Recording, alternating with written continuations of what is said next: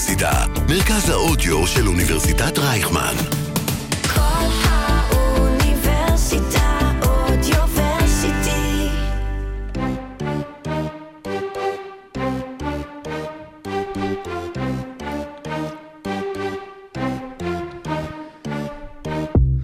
הנה זה קורה, היום לא כולנו חיכינו, סוף סוף מגיע ערב הסדר של פסח 2022 עם כל המשפחות, וגם במקביל, פלייאוף ה-NBA. הקבוצות מתחילות להסתדר לאט לאט, נשארו ממש עוד שני משחקים אה, שנדע מה כל הסדרות, אבל אנחנו לא מחכים עם התחזיות שלנו, כי גם לנו יש ארוחות חג וגפילטה פיש ומצות וחרוסת, אבל מי יאכל מרור בשבוע הקרוב? על זה בדיוק אנחנו נדבר בפרק הקרוב של עושים NBA, והזמנו לכאן גם אורח מיוחד עבור זה, כדי שיעזור לנו עם כל הניתוחים. ועוד רגע סטרוקה ייתן באותות ובמופתים. פרק מספר 96 של עושים NBA, יצאנו לדרך. טיקי טיקי. פיקי,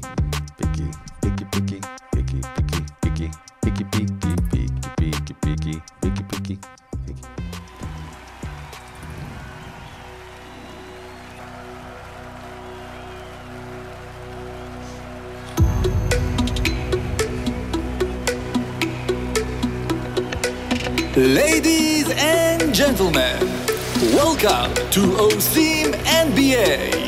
Here are your starting five. ג'ייסון טייטום וקווין דורנט, מי יאכיל את מי מרור? ג'ה מורנט או פטריק בברלי, מי יעשה במי שפטים?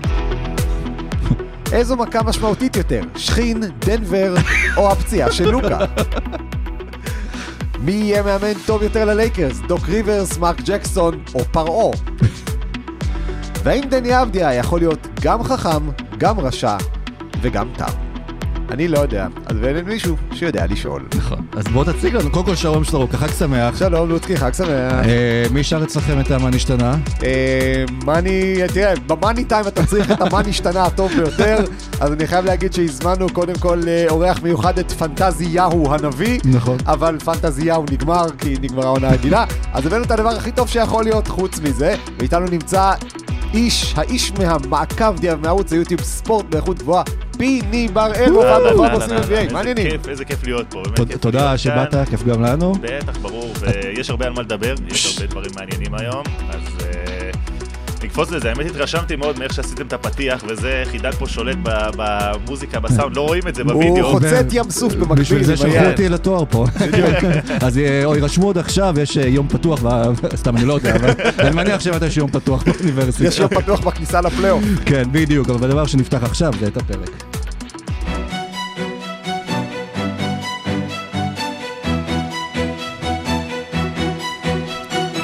רבע ראשון. טוב, הפרק נפתח עם זה שקיבלתי הודעה מ-Airbnb שמישהו רוצה לשכור את הדירה שלי, אז אני אבדוק עם ההורים, אני יכול להתנחל שם אה, לשבוע. Airbnb זה קרוב של אר ג'ורדן? כן, כנראה, הוא מרחף בין אה, בניינים בתל אביב, אבל ברבע הראשון אנחנו נדבר באמת על פלייאוף המזרח אה, שבדרך אלינו, ננתח את המשחקים. שוב, משחקים 1 עד 8, אנחנו מקליטים את הפרק הזה ביום חמישי בבוקר, ממש לפני כמה שעות, הפליקנס ואטלנטה ממשיכות לשלב הבא, אבל שתי. קבוצות עם טריי, עושות טריי זוזי קדימה, גם כן. טריי יאנג וטריי מרפי. זה, אבל איפה טרנס מן? זה עכשיו. הקרב הגדול בעצם, כן. אה, אבל אנחנו דווקא נתחיל עכשיו במזרח קודם כל, אה, לעבור על הסדרות שכן כבר אנחנו יודעים שהולכות אה, להתרחש, ואנחנו ננסה ככה גם אולי לנחש, להמר מה בדיוק יהיה 1 נגד 8, ולנתח את שתי האופציות, ולראות בכלל אם יש סיכוי להפתעה שם. והסדרה הראשונה שנפתח איתה, אולי הסדרה הכי מרתקת במזרח, ברוקלין נגד בוסטון. ברוקלין, אחת הקונטנדריות הוודאיות לאליפות של כולם בפתיחת העונה. דברים קצת השתבשו במהלך העונה, אה, קרי קצת השתבש במהלך העונה, אה, חזר אה, הכל למקום, ונראה שמגיעים די ב full power כמעט. אה, לשלב הזה. צד השני, בוסטון סלטיקס, אה, דווקא כן היו ב full power באיזושהי תקופה, איבדו את רוברט וויליאמס, שקיבלנו עדכונים עליו שאולי חוזר, ובסוף זה קיירי נגד בוסטון, כשנשים את הכל בצד. השאלה אם הוא יבעיר קטורת באולם לפני המשחק וכמה זה יחרפן את האנשים של בוסטון. באופן כללי, קיירי עכשיו זה קצת כזה מסע השמדת האקסיות, אחרי שהוא השמיד אותם מבפנים ועכשיו הוא רוצה להשמיד אותם מבחוץ. עשה את זה לקליבלנד, יכול להיות שזה עשה את זה לבוסטון. הבוער שם, ברוקלין, אה, בטח לסיבוב ראשון. עכשיו, ברוקלין זאת קבוצה שהתגבשה תוך כדי העונה, ונזכיר, יש סיכוי לא רע שבן סימונס הולך לחזור תוך כדי הסדרה הזאת, בעצם לשחק בפעם הראשונה מאז הפלייאוף של שנה שעברה. כן. ו- ו- ולפני שנגיע לסימונס, אז, אז קודם כל באמת יש שם matchup ים שהם אחד-אחד, כאילו ללקק את האצבעות, זה קיירי נגד אה, מרקוס סמארט וג'יילן בראון, ו- ו- ודורנט כמובן נגד טייטום, שבעיניי זה ה matchup הכי מרתק, uh, כי בשנה שעברה ראינו את דורנט ואת יאניס, ויאניס כזה, באמת הייתה סדרה שם לפנתיאון, זה היה superpowers נפגשים, והשנה זה טייטום, ש- שבאיזשהו מקום אתה תמיד מרגיש שטייטום הוא אחד השחקנים הטובים בליגה, אבל שבסוף בא לדרג, הוא אף פעם לא יהיה לך בטופ 10. וזאת ההזדמנות שלו להראות שהוא בטופ 10. כלומר, אם אתה מדיח את קווין דורנט, זה, זה פשוט באת ונתת נוקאוט. עכשיו שוב, דורנט לא לקח את האליפות בשנה שעברה, לא, לא לקח אליפות בעצם מאז 2018, אבל כולם יודעים שכדי לעבור... באמת, ל- לשים חותמת על עצמך שאתה טוב, אתה צריך לנצח את דורנט בפלייאוף. זה היה יאניס בשנה שעברה, וזה היה טייטום השנה, והוא יצטרך לעבוד קשה בשביל זה בשני צידי המגרש, כי אין לבוסטון מישהו אחר שמסוגל באמת לעצור את דורנט באחד על אחד. פיני, יש לך מישהי פייבוריטית, ב matchup הזה? אני, חייב להגיד לכם, אני לא קונה את אה, ברוקלין כרגע, אני זורק פצצה ככה על ההתחלה, אני לא קונה את זה, כי אני לא מאמין שאתה יכול להכניס ולעשות אינטגרציה לשחקן כמו סימונס, ככה אחרי שנה שהוא לא משחק, פשוט להכניס אותו והכל יעבוד חלק וכמו שצריך. קודם כל הוא נטל התקפי, נכון שיש לו את היכולות ההגנתיות שלו, את היכולות playmaking שלו, הוא אחד הטובים בליגה בלייצר מצבי כליאה לקלעים, אבל בשורה התחתונה אתה לא יכול להכניס אותו לסכמה שכבר כביכול התחילה לרוץ עכשיו, והיא לא רצה גם יותר מדי זמן, כי גם קיירי, גם אה, דורנט לא היו בריאים לאורך אה, העונה. אה, ואני מאוד אוהב את המצ'אפים פה, ודווקא מבחינת בוסטון. כי כמו שאמרת, אה, מרקוס סמארט זה בדיוק האיש שאתה רוצה לראות אותו שומר על קיירי, וג'יילן בראון אה, יחד עם אה, דניאל טייס, ג'ייסון טייטום, שהתחיל לשמור מינואר, אחד השינויים הכי גדולים שהקבוצה הזאת עשתה, ולמה כל כך כיף לראות אותם והם רצו לרצף הניצחונות הזה, זה גם כי ג'ייסון טייטום התחיל לשמור, וגם כי בסכמה ההתקפית שלהם הם שינו לגמרי את הצורה שבה הם משחקים, והם התחילו, הפסיקו, סליחה, לזרוק מחצי מרחק. הפסיקו לגמרי, אתה רואה את השוט שלהם, ואתה רואה שהחצי מרחק נעלם, וזה היה הזריקה של ג'ייסון טייטום, זה היה הסיגנצ'ר מוב שלו. אתה, לקחו את זה ממנו, והוא הפך להיות שחקן הרבה יותר יעיל, הקבוצה הפכה להיות הגנתית, מספר אחת בליגה, אה, וזה מעניין, כי תמיד הקבוצות שהן מספר אחת בליגה, אתה אומר, סבבה, בליגה הסדירה זה משהו אחד, אבל כשזה מגיע למצ'אפים בפלייאוף, שאתה אומר, דורנט עכשיו, מבודדים אותו כל התקפה, איך אתה עוצר אותו, וזה יהיה מרתק לראות איך בוסטון יתמודדו מולם. אני עדיין, האדג' שלי כאן הוא דווקא לכיוונה של בוסטון. כי בסוף בפלייאוף דיברנו על זה גם בעונה שעברה, זה בגלל שזה לא NBA רגיל של 82 משחקים, שאתה לא באמת מתכונן לכל משחק, אתה לא באמת גם עושה אימון אפילו לפני כל משחק, לפני כל משחק. זה אתגר למאמנים או לצוות האימון, כי אתה נגד אותו שחקן, נגד אותה קבוצה, זה באמת הכנה למשחק, כמו שאנחנו במרכאות מכירים מאירופה או מישראל וכדומה. קל לטעות להתמקד בשחקנים, מצ'אפים, אה, כמו שפיני אומר, ואז אולי המצ'אפ האמיתי הוא בין אה, יודוקה לסטיב נאש. שזה שני חבר'ה שסטיב נש תמיד אכל חצץ בפלייאוף כן. מאנשים של סן אנטוניו. אז אה, הנה מישהו בא שבאמת היה כל כך הרבה שנים אצל פופוביץ'. עוד אה, יש, אני מסכים עם פיני על הקטע הזה של בוסטון ושבכל זאת הם פיבוריטים, למרות ששוב, אני חושב שהחיסרון של הטיים לוד, אה, וכן, יש לבוסטון גם שחקני הגנה טובים, גם הורפורד, גם בראון, יכולים לתת fight על דורנט. אבל בסוף אני חושב שדורנט זריז מדי בשביל הורפורד, גבוה מדי בשביל בראון, הנקודת שחרור של הכדור שלו כל כך גבוהה, וראינו אפילו את פי.ג'יי טאקר, שכאילו באמת נחשב אחד הסטופרים הטובים בליגה, לא ממש מצליח להתמודד איתו. אה, בעיניי, שני דברים יכולים לעשות את הסדרה הזאת ליותר טובה מבחינת ברוקלין, ואני בכלל לא מדבר על סימונס כרגע. אם סימונס יחזור, אני חושב שבהתחלה ישלבו אותו לאיזה 15-20 דקות בתור סטופר. אה, פחות, ובעיניי, אגב, אני אמרתי את זה כשהיה את ה trade, אני רוצה לראות את בן סימונס משחק שם סנטר מחליף. כי, כי בעיניי ככה אתה מנטרל את, ה, את החוסר כליאה שלו, ואתה כן מעמיד אותו ב dunker spot, הוא אדם 2.11, כן. הוא יותר גבוה מכל הסנטרים של בוסטון, והוא, והוא ארוך, אז, אה, אז זה הדבר הזה. אבל שני שחקנים שמאוד מאוד חשובים בבוסטון, בברוקלין. סת' קרי, אה, שבאמת שחקן שאסור להשאיר אותו חופשי. ובברוקלין באמת אין לך כל כך, יש לך דורנט וקיירי שכל אחד מהם אתה צריך טריפל טים כדי לעצור אותו לפעמים, אז אם סת' קרי נשאר חופשי זה בן אדם שלא מחטיא. עשו לי את התרגיל הזה בטוקיי, השבוע עסקתי עם חברים, אמרו לי, אני אקח את ברוקלין, מי יש לי שם? את אה, קיירי ואת אה, דורנט. ודורנט וזה, ותפרו אותי עם אה, סת', 30 נקודות. וה- והבן אדם השני שבאמת נכנס לכושר מצוין בזמן האחרון זה ברוס בראון. שאם אתה מסתכל על ברוס בראון, אם הוא מצליח איכשהו לא לקזז, אבל להאט את צעדיו של הבראון מבוסטון, אה, אז שוב, בפעם האחרונה שסטיב נש אה, אה, אכל חצץ, זה היה מקבוצות עם ברוס, אז עכשיו ברוס נמצא בצד של סטיב נש, וזה באמת מישהו שיכול ליצור אה, לבוסטון בעיה. ורק דורנט צריך להרגיע אותו, ראינו אותו במסיבת עיתונאים אחרי המשחק על המקום השביעי, מספרים לו שברוס בראון אמר שעל איך בוסטון נחלשה, בלי הטיימלורד וכדומה, ודורנט הגיב שם עם איזשהו פרצוף כזה, שזה מה שהוא אמר, לא, לא, הם, כאילו, אל תדליק את, ה, כן. את היריב אה, מהצד השני, והם יבואו לנצח. טוב, אנחנו נגיע עכשיו לניחושים שלכם, אה, לסדרות, זה אולי נראה לי הסדרה הכי קשה, אני חושב, מכל אה, מה שקרה. לא חושב שזה שהיא הכי קשה. לא, לא? אבל- יאללה, אז תן בראש. אבל אני הולך פה על בוסטון בשש. אוקיי, אני הולך על בוסטון בשבעה. אה, אני חושב שבאמת תהיה סיאלה פנתיאון, אני חושב שסימונס יחזור, ואני חושב שסימונס במשחק שבע יעשה סימונס משחק שבע.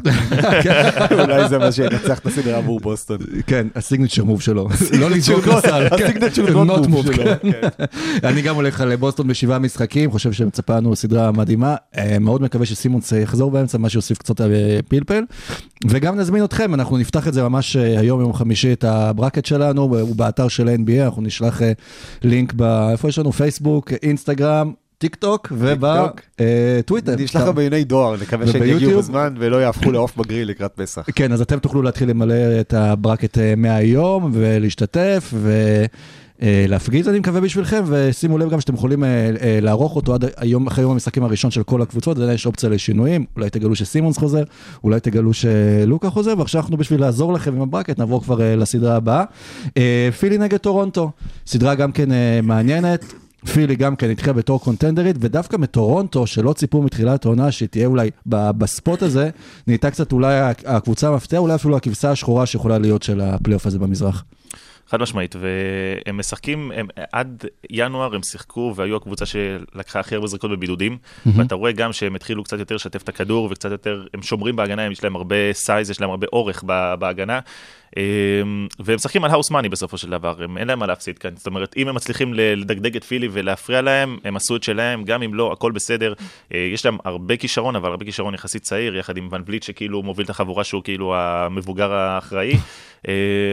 ואני, זה, זה גם סדרה שאני לא יודע בדיוק לאן היא תלך, כי פילי מהצד השני, היא קבוצה שגם כן נבנתה רק אחרי ה trade deadline, יש להם את החסרונות שלהם, אין להם מספיק עומק לדעתי, אבל פה אני כן נותן את ה edge עדיין לפילי ב- בסיטואציה הזאת. זהו, ש- שאני מסכים איתך שאין להם עומק, העניין הוא שגם לטורונטו אין יותר מדי עומק. אתה מסתכל על זו, אחת קבוצה, אחת הקבוצות עם הספסלים היותר קצרים אה, שיש היום בליגה. כלומר, יש את בושי, את הצ'יווה, אה, בגרדים אין להם יותר מדי. זאת קבוצה עם רוטציה של 7-8 שחקנים שזה טוב לפלייאוף, וכמובן אין להם מי שיעצור את אמביט באחד על אחד מבחינת גודל. כלומר, יש את פסקל סייקם הוא 2-6 הכי גבוה, עדיין מגיע לאמביט בערך לגובה של הפופיק, וקריס בושי הוא פחות או יותר, הוא גם יותר גבוה, הוא, הוא גם גבוה יחסית, אבל הוא פחות או יותר בר, ברוחב, הוא שליש מאמביט. אז אין להם באמת מי שיעצור אותו באחד על אחד. מצד שני, התקפית, טורונטו זאת קבוצה שיכולה לשחק five out, וברגע שאתה משחק five out מול אמביד, אתה מוציא אותו החוצה, אתה מנטרל את האיום שלו בתוך הצבע, וגם יכול לפתוח את זה לגארדים. ו- וניק נרס, בוא נגיד, ב matchup של מאמנים, אם היית מחליף את המאמנים בין הקבוצות האלה, פילי היו לוקחים ב sweep. אה, ובסדרה הזאת קוראים לה המאמן המפסיד הולך ללייקרס, ובמובן הזה, אה, אני מאוד מאוד סומך על נרס, אני חושב שהוא יצליח להיכנס לאמביד לראש. אם יצליח לסבך אותו בעבירות פה ושם, נזכיר מטיס טייבול המגן השומר הכי טוב של פילדלפיה, לא יכול לשחק בטורונטו בגלל שהוא לא מחוסן. כלומר, כל מה שטורונטו צריכה בשביל להעביר אליה יותר מיתרון ביתיות זה לנצח פעם אחת בפילדלפיה, ולדעתי היא תעשה את זה באחד המשחקים הראשונים, כך שכן תהיה סדרה אה, מאוד מאוד מאוד מעניינת. אה, אז באמת, בוא נגיד אז טורונטו מבחינה אה, אה, הגנתית, כן, מה, מה היא צריכה לעשות בעצם מול פילדלפיה בשביל כן ל- ל- לעצור, בוא נגיד ויתרו על אמביד. אומרים, אמביד יעשה את ה-30, 17, 4, 2, 1 שלו במשחק, אבל יש עדיין גם ג'יימס הארדן שמחכה כאילו למעלה, לתפור שלשות. כן, אז יש להם, אה, לדעתי הם, יחל- הם יעשו סוויצ'ים על הכל, בגלל כמו שאמרת, שהם אה, יכולים לשחק five out, אז המקביל לזה בהגנה זה למעט ואן וליט, שהוא באמת נטל הגנתי, הם יעשו סוויצ'ים על הכל, הם ינסו להחביא את אה, ואן וליט בטח בפינה, על אחד השחקנים ש... שפחות יאיימו על הסל, וינסו להחליף על הארדן, לזרוק עליו שחקנים ארוכים, גבוהים, אין להם יותר מדי מה לעשות נגד אמביד, זה בדיוק העניין, כאילו להביא double team ברגע שהוא מוריד את הכדרור לרצפה, ולקוות לטוב, אבל הכוח ההתקפי של פילי לדעתי, בסדרה הזאת כן יכריע, כאילו הכוח של אמביד ושל אה, הארדן.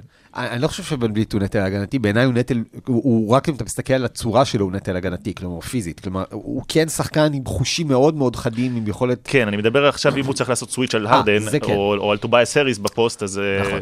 זה לא כוחות. מהבחינה הזאת זה לא כוחות. אני חושב שהדבר הכי חשוב שטורונטו ינסו לעשות זה להוציא עבירות תוקף מג'ואל אמביד. אה, כי יש להם את היתרון, חיסרון הגובה שבמקרים האלה הוא מאוד טוב. אני חושב שהאוג'י אננובי הולך לעבוד שעות נוספות, לקבל שעות נוספות על מה שהוא הולך לעשות מול להרדן. זה אמנם, כמו שאמרת, הם באמת קבוצה שעושה המון סוויצ'ים, אבל בסוף אננובי זה אחד השחקנים הבודדים בליגה שיש לו את הכלים הפיזיים, לפחות לאתגר כל זריקה של ג'יימס הרדן. ולכן אני, אני כן רואה סדרה שאמביד, אמרת 30, אני שם את ההובר אנדר לנקודות לאמביד במשחק בסדרה הזאת, ה-37. אה, כי, כי באמת, הוא הולך לקלוע הרבה, וטורונטו תגיד, אנחנו רוצים ששייק מילטו, אנחנו רוצים שטובייס האריס יקלעו עלינו את השלשות, ויכול להיות שהם יעשו את זה בסופו של דבר, וטייריז מקסי כמובן, אבל, אבל זו הולכת להיות סדרה מאוד מאתגרת לסיקסר במובן הפסיכולוגי. נזכיר, ג'ואל אמביד, הרגע הכי טראומטי בקריירה שלו עד עכשיו, היה בטורונטו, הזריקה של קוואי מעליו, אה, ג'ורדן לויד עומד שם ככה, עושה פוזה ברקע, אה, אז, אז כן, אני חושב שפיל ייקחו את זה, אה, 4-3 גם. אוקיי.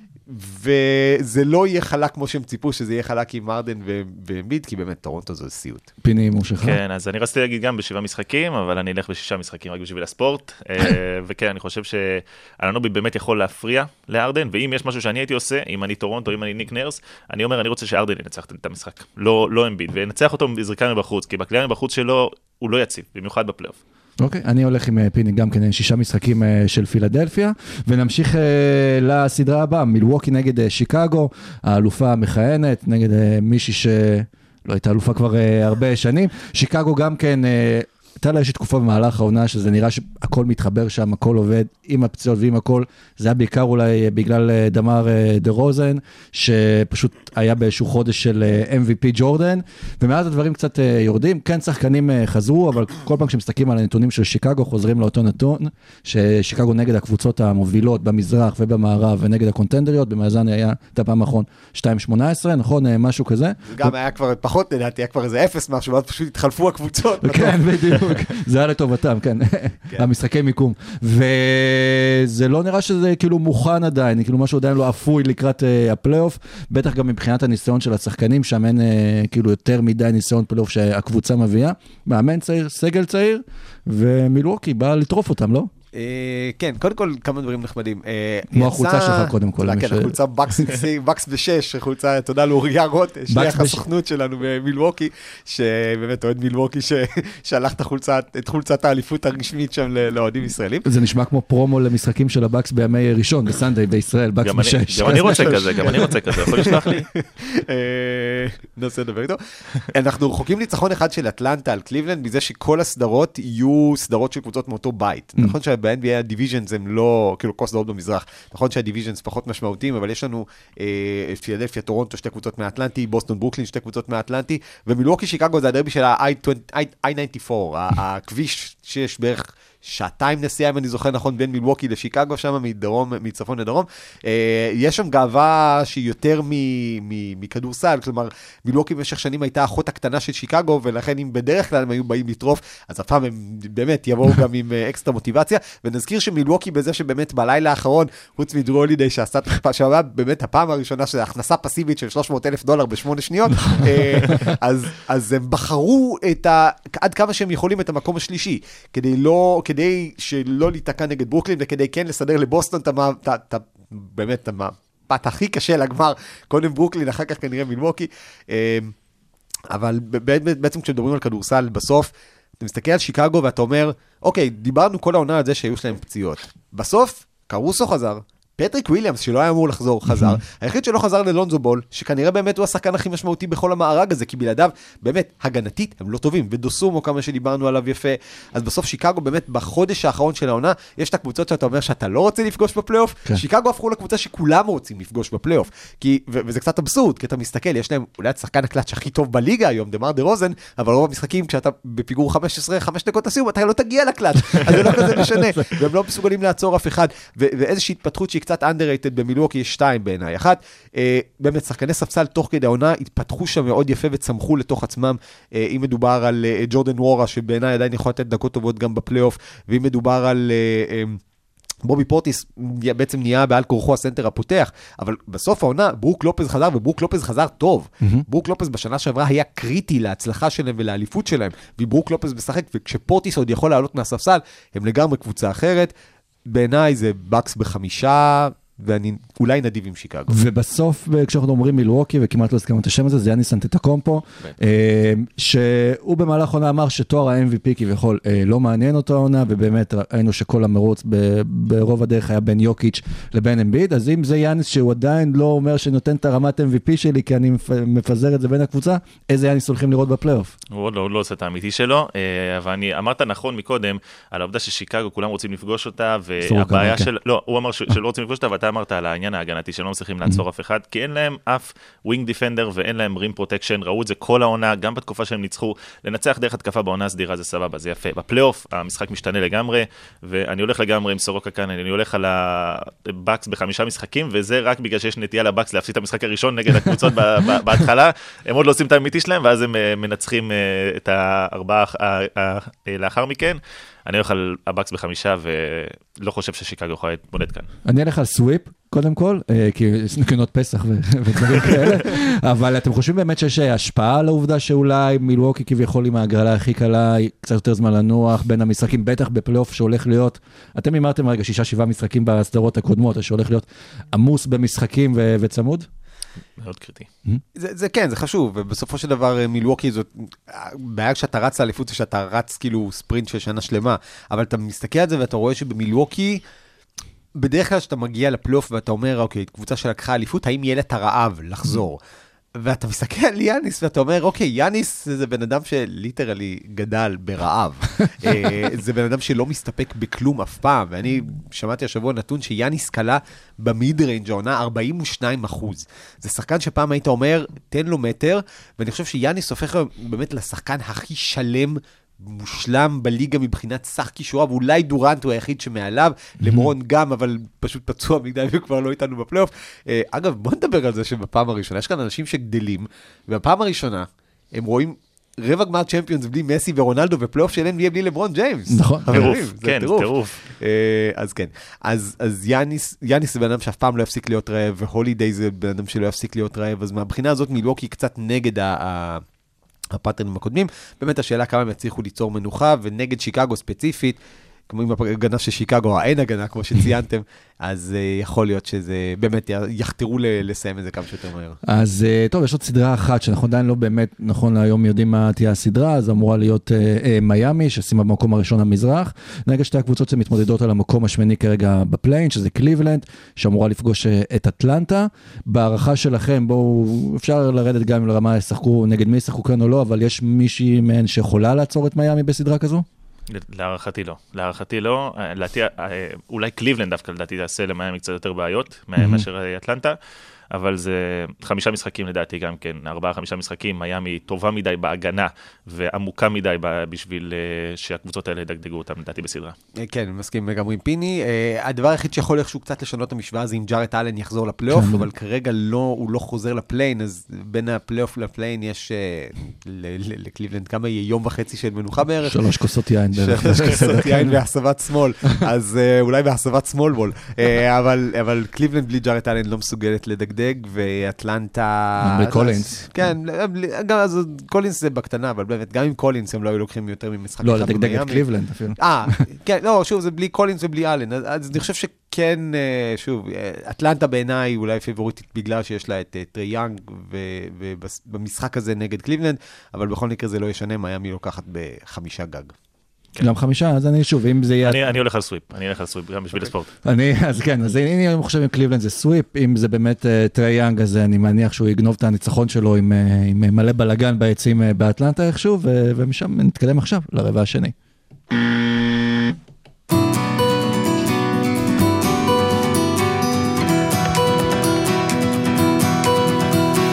רבע שני. טוב, אה, טסנו למערב, ואולי הסדרה הכי מעניינת, כאילו, הכי מרתקת אותי מבחינה אה, אישית, אולי אני חושב שגם אה, תרבה, גולדן סטייט נגד דנבר, יוקיץ' כנראה מי שלפי כל הקולות שדולפים כרגע, של ה... אה, ראיתם שדולפים אה, של המצביעים, שיוקיץ' מוביל כנראה. חשבתי שאני דולפין. לא, זה ג'יי אר אה, סמית, חשב שהוא דולפין לאיזושהי תקופה. ג'יי אר סמית אגב אתמול בדיוק התראיין, הוא אמר שבתקופה של הבועה, שרוב השחקנים שם עישנו קנאביס בכמויות, בקיצר נהנו מה- מהזמן שלהם בדיסנילנד, אבל בואו נחזור, גולדן סטייט נגד דנבר, סטף. אמרו אולי יחזור למשחק הראשון אפילו, אם לא כנראה יצטרף כבר במהלך הסדרה. השאלה אם דנבר, יוקיץ' יכול להמשיך לסחוב אותם אה, עוד גם בשלבים הבאים של הפלייאוף, או לפחות בס- בסיבוב הראשון. לדעתי לא. אני, אני הולך כאן עם גולדן סטייט, השאלה גם, אבל מתי... מתי סטף חוזר? זאת אומרת, הסדרה הזאת מאוד תושפע אם הוא יחזור משחק ראשון, אבל הוא יחזור לא 100%, יכול להיות שזה ישפיע גם על המשך הסדרה, גם עליו. אני, מבחינתה של גולדסט, אני חושב שמבחינתם עדיף להם להחזיר אותו, אם הוא כשיר למשחק הראשון, עדיף להם להחזיר אותו למשחק שני, לחשוב כבר על הטווח הארוך לקראת המשך הפלייאוף. אני חושב שהסגל המשלים סביב יוקיץ' הוא לא מספיק טוב, הוא, הוא עושה עונה פנומנלית, לפי דעתי, תסכימו איתי שהוא ה-MVP, כן. באמת, מבחינת כל נתון סטטיסטי הוא עושה עונה היסטורית, והוא באמת מדהים, אבל בפלייאוף, יהיה, הם, אם- אם הם מגבירים את הקצב, אה, הוא- יהיה לו לדעתי קשה לעמוד בקצב. שוב, זה לא דנבר של הג'מאל מארי, דנבר 1-3 אה, נגד של הבועה, שאם ג'מאל מארי חוזרים אה, מכל פיגור, ואתה יודע שהכל יכול לקרות במשחקים שלהם, כי כמו שפיני אומר, זה רק יוקיץ'. הדבר הבאמת משמעותי מבחינת דנבר היה לפני הסדרה, כשאמרו שמארי ופורטר ג'וניור לא חוזרים לפלייאוף הזה, ובאמת, בל- בלי שניהם אין להם מה לחפש בסדרה נגד גולדן סטייט, יוקיץ', קצת כמו שאמרנו עם אמביד וטורונטו, אז... אה, יוקיץ' יעשה את ה-35 שלו, 36 שלו, שאר השחקנים שם... ריבאונדים או נקודות? גם וגם. אבל שוב, השאלה באמת זה כמה הם יצליחו לעשות box out טוב על יוקיץ', כי זה שחקן שנוטה להיכנס מתחת לעור שלך, ולווריורס, אם יש להם בעיה אחת גדולה, זה עדיין הבעיה של הגודל, שקוון לוני הוא באמת נותן fight, אבל הוא גם לא שחקן ענק, גם וייזמן כבר לא שם, ודריימונד גרין יצטרך באמת אה, לעשות הרבה הרבה heavy lifting מול יוקיץ' שגבוה ממנו בכמה וכמה סנטימטרים. אז מבחינה הזאת, זה, כאן דנבר יכולה לעשות את זה מעניין. אני לא רואה שם שחקן מספיק אמין. אגב, אם כן יש מישהו שבעיניי יכול אולי לתת ערך מוסף לדנבר בסדרה הזאת, זה בונס היילנד, שהכי הרבה upside מבין שחקני הסגל הנוכחיים שם, אבל... אה, אתה מסתכל על זה, וגם קליי תומפסון נראה מעולה בשבועות האחרונים, וכשקרי יחזור, וכשפול יחזור, ו- ופול פשוט נראה מעולה, אז, אז גולדן סטייט חזקה מדי, זה ייגמר באיזה 4-1. אז אולי כמו שאמרנו קודם על מילווקי, יצא טוב לגולדן סטייט, אה, סדרה כזו, ככה לתרגל על רטוב, בוא נגיד שזו סדרה שהם אמורים לעבור אותה, וככה להכניס לאט לאט את כולם לעניינים, אה, גם לשחק עם סגל מלא, פתאום בפלייאוף יש להם את סטף, את דרמונד, את ויגינס, את קליי, אה, מי יודע שם שפספסתי את ג'ורדן פול כמובן, פול, כן. ואולי דרך הסדרה הזו הם יכולים להיבנות להמשך הפלייאוף ולהגיע לשלבים הכי רחוקים?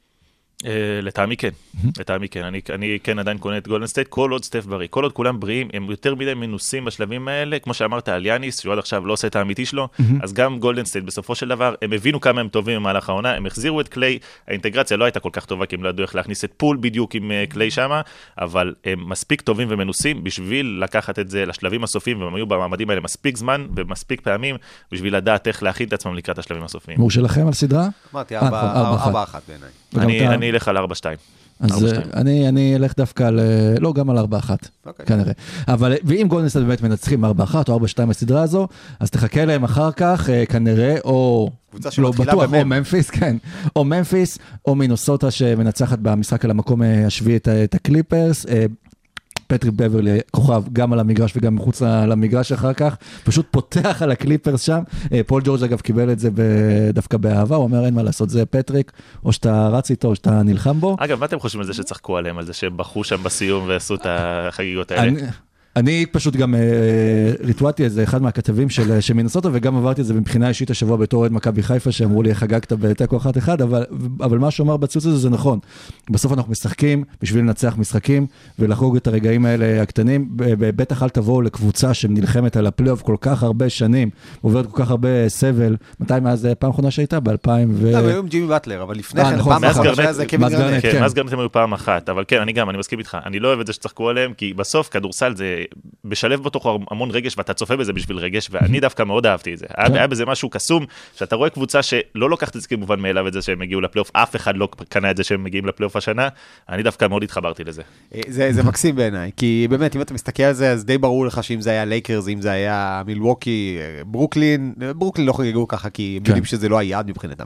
מבחינת מיניסוטה להיות בפלייאוף זה big deal. מבחינת מיניסוטה להיות בפלייאוף זה אבן דרך שאתה אומר, הקבוצה הזאת עכשיו נמצאת במקום שאנחנו רוצים שהיא תהיה בו, כי אתה לא יכול להגיע...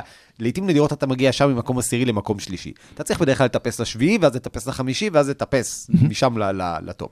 ומינסוטה עכשיו נמצאים בדיוק על אבן הדרך הנכונה. והם פוגשים עכשיו ממפיס, שקבוצה ש... שבעיניי יופי יופי יופי של סדרה, ולא רק בגלל שעורכי הוידאו של, אה, במשרדים של, אה, של NBA.com פשוט יעבדו שעות נוספות רק על הסדרה הזאת, אבל אה, זה כאילו מבחן מעניין לממפיס, כי... אה, להיות, אה, אה, להיות פייבוריטית בפלייאוף זה משהו שהיא עוד לא התנסתה בו. ואם יש מישהו שאוהב להיות אנדרדוג בפלייאוף זה פטריק בברלי. הבן כן. אדם סיפר שהוא היה בכותל המערבי, הכותל המערבי עד היום זוכר איך הוא ניסה להוציא ממנו עבירת תוקף. אה, והוא קיבל פתק מהכותל גם. קיבל פתק- קיבל פתק מהכותל, אל תחזור.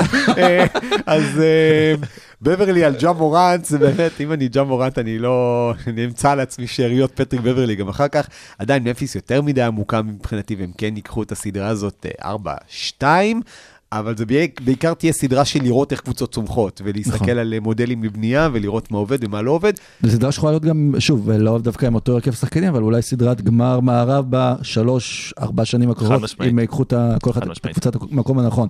וזה מעניין אותי מבחינת קרל אנטוני טאונס, כי ראינו אותו באמת חלש מאוד במשחק נגד הקליפרס, ובברלי ונאז ריד שם, ו- ואדוארד וראסל כמובן הצילו אותו. הפנים שלו על הספסל, כשרואה אותם רצים אה, בלעדיו, וזה כן. זה אולי ה take הגדול שלי מהמשחק. ואמרנו שוב על השמחה, על הניצחון, ואני לוקח את זה גם דווקא לדוגמאות, שוב פעם, אה, מאירופה. אה, נבחרת ישראל בכדורסל הייתה עולה בשנים האחרונות לאליפות אירופה, תמיד דרך אה, טורניר ההזדמנות האחרונה. שזה היה הרבה מתח וגם כן משחקי wild card כאלה, אבל הייתה מגיעה לאליפות כבר כשהיא משחקת אה, לא משחקי אימון, אלא משחקים באמת על אמת. והייתה בה מוכנה יותר, ו- וכבר כאילו כבר בתוך העניינים, ואולי זה יכול לתת למינסוטה איזשהו יתרון בתחילת הסדרה, זה שהם כבר זורמים מתוך ה play-in, מתוך הקרבות, עד שממפיס תתאפס על עצמה, הם כבר בתוך זה, ואולי לגנוב אפילו את המשחק הראשון אה, בממפיס, שייצור לחץ בסדרה?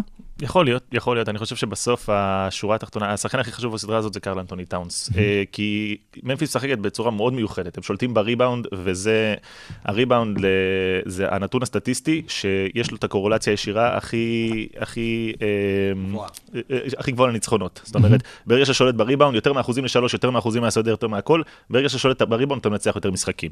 והם משחקים מאוד מיוחד עם סטיבן אדמס וג'רן ג'קסון, שהם שולחים אותם בריבאונד התקפה, במיוחד את אדמס, וככה הם גם מאטים הרבה פעמים את הריצה של הקבוצה השנייה. הם קבוצה עדיין מאוד מאוד צעירה, ממפיס, אני מאוד אוהב לראות אותם, אבל אני אפתיע אתכם כאן, ואני הולך עם תחושת בטן נגד ההיגיון, ואני אלך עם מינסוטה, שינצחו וואו. את הסדרה הזאת בשישה משחקים. אה, אני חושב שמעבר לאנטוני טאונס, שהוא, אני דווקא לא מאמין בו, זאת אומרת, הוא שחקן התקפי מצוין, בהגנה הוא מאוד רך, וזאת הייתה הבעיה הכי גדולה שלו. אני חושב שדווקא הצוות מסביב הוא זה שעושה את ההבדל. אה, בין אם זה אנטוני אדוארדס, בין אם זה נאז ריד, בין אם זה מקדניאלס ששומר. מצוין, ונדרבילט. אה, יש להם, יש להם עוד שחקנים מסביב שהם מאוד underrated, אה, ואני אני רואה את הסדרה הזאת. אני הולך עם מינסוטה, אבל אני, אני, כאילו, אני רואה את הסדרה הזאת הולכת צמוד. אני לא רואה אותה הולכת לאיזה חמש, לאיזה ארבע אחד. אני דווקא הולך אה, על אה, שישה משחקים של, אה, של ממפיס, אני מסכים איתך שתהיה סדרה צמודה, זאת אומרת שישה משחקים לא של בלואוטים, אלא משחקים צמודים, דווקא בגלל, אמרתם שג'ה מורנט תהיה בבעיה מול בברלי, אבל מהצד ההגנתי של ממפיס, שקבוצת הגנה מדהימה, אז יהיה מעניין לראות דווקא את השחקנים הצעירים, את אנטוני, את אנטוני אדוארדס, וגם אפילו את קארל אנטוני טאונס, מתמודדים את זה, עם זה, וממפיס בשישה. סורוקה? אז זה אמרתי ממפיס גם בעיניי בשישה. אה, אגב, זה יהיה מעניין, אם כן יהיה מינסוטה גולדן סטייט, זה יהיה אנדרו ויגינס נגד דיאנג'לו ראסל, שעברו אחד בשני ב trade. בחירה אחת בדראפט נגד בחירה שתיים בדראפט, שבחירה שתיים בכלל לא שיחקה שם, ג'יימס וייזמן. אה, כן, יכול להיות matchup מעניין. אני עדיין חושב שממפיס פשוט עמוקה מדי, טובה מדי, אבל אני מסכים עם עם פיני שמינסוטה יכולים להפתיע, כי זה זה קנבס חלק, ומתחילים רק לכתוב אותו עכשיו. אוקיי, ונלך עכשיו לסדרה אחרת. אה, אמרתי לפיניק שהגעתי לפה, באתי עם חולצה עם שני השחקנים כנראה לא ישחקו בסדרה, פורזינגיס כי הוא פשוט לא נמצא בדאלאס, אה, ולוקה דונצ'יץ' שהדאיג את כולם עם הפציעה שלו, אה, בוא נדבר אולי רגע על זה בקטנה ואז ממש ניכנס לתוך הסדרה, הייתה החלטה נכונה של דאלאס לשחק עם לוקה במשחק האחרון, ולהביא את הפציעה הזו אחרי כל מה שהתאמצו כל העונה. נכון שהיה לזה אולי קצת איזשהו סוג, ש- היה על זה איזשהו סוג של חשיבות, כי אולי היו מסיימים במקום השלישי, אבל אה, גם ממה שקורה בליגה, שקבוצות קצת ויתרו וראינו לאיפה זה הולך מבחינת גולדן סטייט, אולי זה היה טעות לשחק, אולי צריכים להשאיר אותו עם הטכנית. אני חושב ש... כן, למה לא? אה, זה דווקא היה יכול להיות תירוץ טוב, האמת שאני חשבתי שאתה יודע, כמו השחקנים שמקבלים צהוב כדי להיפטר במשחק כן. ליגה וזה, אז חשבתי שדונצ'יץ' כאילו קיבל את הטכנית כדי לקבל את ההשעיה, ואז ביטלו לו אותה. אבל אה, קשה לי להגיד משהו נגד דאלאס, כי אנחנו כל הזמן אומרים שקבוצות צריכות לשתף את הכוכבים כן. שלהן, אז נגיד עכשיו צריך לנוח. שוב, זה קורה, פציעות יכולות לקרות, ויכל לקרות גם משחק קודם, אז, אז בסוף זה... זה לא באמת משהו שנמצא בשליטה שלך, וזה מבאס לאללה. ובסוף הסדרה הזאת תיפול על אם דונצ'יץ' ישחק או לא, ישחק, יש את דאלאס סיכוי, לא ישחק, אה, בדיוק, אם הוא לא משחק זה סוויפ, אם הוא לא משחק זה סוויפ, אני לא רואה, אולי, אולי, אולי איכשהו באיזה נס הכל ייכנס להם מחוץ לקשת והם אה, יצליחו לנצח איזה משחק נגד יוטה, קשה לי לראות את זה, אבל אני רואה יוטה קבוצה שאני לא, לא בניתי עליה בכלל לפני הפלייאוף, אבל עדיין, אם אני רואה דאלאס בלי דונצ'יץ', זה פשוט לא כוחות. יוטה זה במורטל קומבט, זה כבר, כבר ככה מתנדנד ויש לך את ה finish him, כן. כן. אז כאילו אם דונצ'יץ' משחק זה ה finish him. ו- ואולי finish him של כל מה שאנחנו יודעים על יוטה ג'אז בשנים האחרונות, של כל המבנה הזה של גובר ומיטשל וסניידר, אה, אבל שוב, אם דונצ'יץ' לא משחק, אז לדאלאס אין מספיק כוח אש כדי להתמודד. יוטה לא יכולה להחריב את זה אולי לעצמה, כי כבר ראינו אותה עושה את זה בעבר. כלומר, לאו דווקא שהיא תנצח את הקבוצה היריבה, אבל שהיא תפסיד את ה... בסוף אתה אומר למי יש את השחקן הכי טוב בסדרה, וכרגע לדאלאס. אבל אם דאלאס, אבל אם לוקה לא משחק, אז שניים, אולי שלושת השחקנים הכי טובים בסדרה הם יוטה. כן. אה, לפחות גובר מיטשל, יש, אחר כך אתם רוצים להתווכח על ברנסון, דין ווידי, בוגדנוביץ', קונלי, בסדר. אבל, אבל אם יש להם את שני השחקנים הכי טובים בסדרה, הם ייקחו אותה עם כל המתחים הפנימיים, אלא הם שוב יצליחו איכשהו לקרוס גם את זה. טוב, אני אתן לכם את האופציה אז פה לנחש אה, עם לוקה ובלי לוקה, אה, תוצאת הסדרה. אני חושב שנתחיל בלי לוקה, נסיים עם לוקה ונסיים ב-4-3 לדאלאס. בלי לוקה זה 4-0, אה, עם לוקה, ש- בהנחה שהוא באמת בריא 100%, כי גם יכול להיות שהוא יחזור בריא לא 100% ואני עדיין הולך עם יוטה, אה, בהנחה שהוא בריא 100% אני לא הולך כאן על, אה, על 4-3 לדאלאס, אבל בהנחה שהוא לא בריא 100% אני הולך על 4-2, 4-1 ל- ליוטה. אה, לי יש פחד מהקללה של לוקה עם, עם הסדרות פלייאוף. להערכתי גם כן לוקה יחזור באיזשהו שלב, אני חושב שזה אולי מאוחר מדי, וזה יהיה 4-3 אה, ליוטה בסיום הסדרה. ואז המנצחת בסדרה הזאת תפגוש את כנראה פיניקס, או את הקבוצה שתתמודד מולה, שהלילה ישחקו על המקום השמיני במערב, שזה הפליקנס אה, שפוגשים את, אה, את הקליפרס, אה, והקליפרס, בואו נגיד, קודם כל זה שתי קבוצות שיש להם שחקנים בהקפאה כרגע, שאנחנו לא יודעים באיזשהו שלב אה, הם יופיעו, להיות שהם יופיעו אולי למשחק אפילו הלילה, סתם זה אין סיכוי. אבל הקליפרס בשוק מזה, מההפסד של מנסות, זה יכול להשפיע עליהם אולי לקראת המשחק מול הפליקנס, כי בסוף אה, גם כשאתה בא למשחק 9-10, יש מישהו שבא במומנטום שלילי ויש מישהו שבא במומנטום חיובי, והזמן התאוששות הוא מאוד מאוד קצר. אה, קודם כל, הוא לא כזה קצר, כן? זה, זה יומיים מנוחה בין משחק למשחק, זה לא כזה נורא. ואם יש קבוצה כאילו שבעיניי... מנטלית אני אומר אולי. אה, מנטלית, אם יש קבוצה שאני די בטוח שאתה לא רוצה לפגוש אותה, זו קבוצה שבאמת עושה קאמבקים ממינוס 25, ב, כאילו, כמו שאתה מח... שם גרביים בבוקר. כאילו, באמת, הם עושים את זה כלאחר יד. אגב, מה שבאמת הפתיע אותי במשחק נגד מינסוטה, זה לא שמינסוטה ניצחו, אלא מינסוטה ניצחו אחרי שהקליפרס כבר הובילו ב-10 ברבע הרביעי, כי בדרך כלל הקליפרס עושים את זה הפוך. והקליפרס זאת קבוצה עם המון המון המון המון אופי. אה, המשחק, אגב, בין אה, שישי שבת. אה, ו... ו... בעיניי פיניקס תנצח בכל מקרה את הסדרה הזאת, אבל אני כן, יש לי תחושה עמומה שמי שלא תפגוש את פיניקס, או קוואי או זיון יחזרו באמצע הסדרה. אה, קוואי, אם זה באמת יקרה, כי פשוט הקליפרס שומרים שם על עמימות בנושא של ידע העמימות הגרעינית של ישראל, זה לשים שלטים באיילון. יש יותר אה, אנשים שיודעים איפה הכור שלנו מאשר עם קוואי. יחזור, או איפה הוא נמצא. אז כן, פשוט קוואי, מה שקרה כרגע, הוא נמצא ב staging ועוד לא העלו אותו יש ל production. מצב שהוא באוקראינה בכלל. יש. מצב. כן, ברגע שיעלו את קוואי ל production זה יכול לשנות את הסדרה, אבל אם לא, זה- זה נראה כמו 4-1 לפיניקס. אני גם מסכים. אה, מה-4-1 לפיניקס, בין אם הקליפרס או, אה, או הפליקנס עולים, לדעתי אחת מהם תצליח לגנוב איזה משחק, כי יש להם כישרון התקפי מספיק בשביל לגנוב איזה משחק אחד בבית נגד פיניקס, אבל לא יותר מזה. יאללה, אני איתכם. לך נתון ורבע. נתון ורבע. הנתונים שיעשו לכם שכל. אולי. איפה שרון? אה, אז ככה, אז אה, שוב הנתונים, הנתונים שניתן לכם היום הם נתונים קצת של סוף העונה, הקבוצות שנכנסו אה, לפלייאוף, ויש לנו שבעה נתונים מעניינים מאוד עבורכם, אז קבלו את הנתון הראשון. דיברנו על פטריק בברלי, אז הפעם היחידה בה פטריק בברלי פספס את הפלייאוף הייתה בעונת 2018. יש לו תירוץ טוב לנושא הזה, הוא שיחק רק 11 משחקים בגלל פציעה. קבלו נתון, לראשונה מאז 1987. שני שחקנים מאותה קבוצה מובילים את טבלת קלעי העונשין בליגה. במקום הראשון יקיר הפינה ג'ורדן פול עם 92.5% מגולדן סטייט, מיד אחריו 92.3% אחד סטף קרי. קבלו נתון, ואם כבר ביקיר הפינה עסקינן, דעו שמאז חודש מרס היו לג'ורדן פול 18 משחקים של 20 נקודות, ומלפניו, סתם, סתם איזה שני מועמדים ל-MVP, ניקולה יוקיץ' עם 19 משחקים כאלו, וג'ואל אמביד עם 20. אפשר לסכם שהוא קפץ בהצלחה למים העמוקים העונה. ושוחה גם אה, לא רע. אז קבלו את הנתון הבא, רק שני שחקנים בהיסטוריה של ה-NBA סיימו עונה עם ממוצע של לפחות 20 נקודות, 8 ריבאונדים, 8 אסיסטים ושתי חטיפות. אה, מייקל ג'ורדן, וביחד איתו דיז'ונטה מארי, של סן אנטוניו. מדהים. אה, כמה דאלאס צריכה את לוקה? די, די הרבה. אה, פיד מאפס לא מיוצג כאן, אבל נספר שלוקה מחזיק בממוצע הנקודות הגבוה ביותר בפלייאוף כרגע אי פעם, 33 וחצי. אחריו עם 33.4 נקודות, קצת יותר משחקים. עוד איזה אחד מייקל ג'ורדן.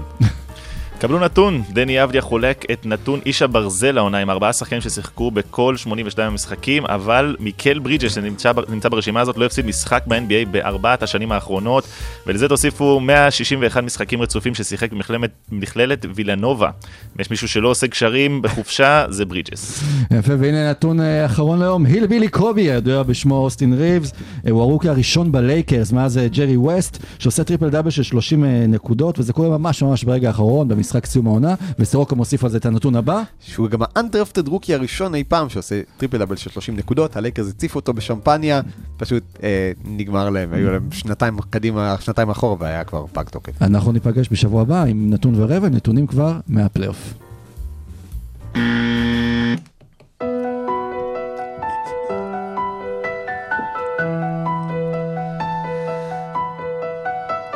רבע שלישי. אוקיי, אז התעסקנו עם מי שאנחנו הולכים להתעסק איתם בשבועות הקרובים, ועכשיו אה, ניתן עוד איזושהי נגיעה לאלה שאנחנו לא הולכים להתעסק איתם כנראה בזמן האחרון. הלייקרס אה, פרסמו, נפרדו השבוע מפרנק אה, ווגל. הפתעה. בהפתעה, כן, סוג של הפתעה. אה, ססורוקו שלח לנו את התמונה בקבוצת וואטסאפ, אמרת לו, זה נראה כאילו ווגל העלה את הפוסט ואומר תודה ללברון, thank you על הגביע הזה, וכבר אה, מתחילים לחרוש את השמועות, אה, או חרוס את השמועות, חרוס את השמועות, מי. הולך להיות המאמן הבא של הלייקרס, כבר לברון מתחיל לרמוז על מועמדים שהוא היה שמח אה, שה front office אה, יזמין אותם, אה, או שהוא יזמין אותם לראיון, ולאיפה הלייקרס הולכים? לא נמאס לו להיות general manager אחרי השנה הזאת, כאילו באמת, דפקת את הקבוצה שלך עם ווסטברוק, אתה רוצה גם לדפוק אותה עם מאמן? על פי השמועות, דוק ריברס, ואנחנו כבר דיברנו על זה, אבל השבוע התווסף, כאילו באמת חשבתי שדוק ריברס זה כאילו הכי גרוע שהלייקרס יכולים להביא, ואז לברון דיבר על מרק ג'קסון. כן. לא דיבר, הדליף למקורביו, והדבר הראשון שראיתי את הדבר הזה, אמרתי לעצמי, כוס אמק. זה- לא, לא, זה השם של הכתב שדיווח, כן. זה סם עמק מהאתלטיק. באמת, זה מה שליברון רוצה, זה כאילו, חברים, באמת, למה? דיברו על קווין סניידר, ששוב, דיברנו עליו שבוע שעבר, ואני חושב שהוא כן אה, יכול להיות מאמן טוב, לפחות לעונה רגילה, אה, צריך עונה רגילה כדי להגיע לפלייאוף, כך אומרים, אה, וניק נרס בעיניי, אם אפשר, אז כמובן, אבל באמת, מרק ג'קסון, כאילו זה בן אדם ש... ש... אין לו מספיק ניסיון, ושוב, בסוף צריך מאמן שלברון יקשיב לו, וזה חשוב, אבל גם צריך מאמן שיודע כדורסל מודרני, ואני לא בטוח שמרק ג'קסון, שלא אימן גם בליגה כמה 6-7 שנים מאז, ימיו ב Splash Brothers, שרק כשהוא הלך, הם. נהיו Splash Brothers. אבל, אה, הוא פרשן, שוב, ראינו גם הרבה פרשנים, סטיב נש וכדומה, שעושים את המעבר הזה בצורה די חלקה. אתם אגב שמעתם על החידוש באולסטאר אה, הבא, ב-2023, שלברון הולך לבחור גם את המאמן של הקבוצה ב- בסוף הדראפט, אוקיי, מי מעביר אותם. הדבר היחיד ששמעתי אופטימי על הלייקרס, שדיברו על אפשרות של מאינדיאנה עם, ב- עם מלקולם ברוגדון ובאדי הילד, אם לברון מארגן את זה, אני כבר נותן לו תואר manager העונה הבאה, ומוחל לו רטרואקטיבית. כן, יכול להיות שהלייקרס יצליחו איכשהו להיפטר מ- מראסל ווסטברוק בסוף, כי זה נראה כמו משהו שהיושבת, העלוקה אני, שדבוקה אני, של לא יודע. אני לא יודע מי, יצלי, מי, מי יהיה האמיץ שילחץ על ההדק ב, בעסקה כזאת. באמת, אחרי שאתה רואה את ווסטברוק ומה מה המטען שהוא מביא לכל קבוצה, והוא מביא מטען מטורף לחדר הלבשה, זה כאילו... לא יודע, לא יודע מי עושה את זה. בטח אינדיאנה, שכאילו יש לה עכשיו את טייריס הליברטון, הם אשכרה זכו בלוטו עם ה trade הזה ב... נכון. עם סקרמנטו. את טייריס הליברטון, את טרנר, את ג'יילן סמית, שהם רוצים קצת לפתח אותם. אם אתה מביא את ווסטברוק לשם, אולי אומרים, לא מגיע לי כל הטוב הזה. לא, אבל צריך כן לזכור שבדיוק דיברת על הליברטון, דיברת על הצעירים שיש שם. אז גם ברוגדון וגם באדי הילד לא נמצאים ב timeline של, של שאר הצעירים שלהם. נכון. ש, ש, ו, ודווקא בגלל זה, בגלל שווסטברוק יש לו את החוזה המסתיים, אז קודם כל נזכיר שהלייקרס בדיוק סיימו לסיים, לשלם ללואל לואל דנג.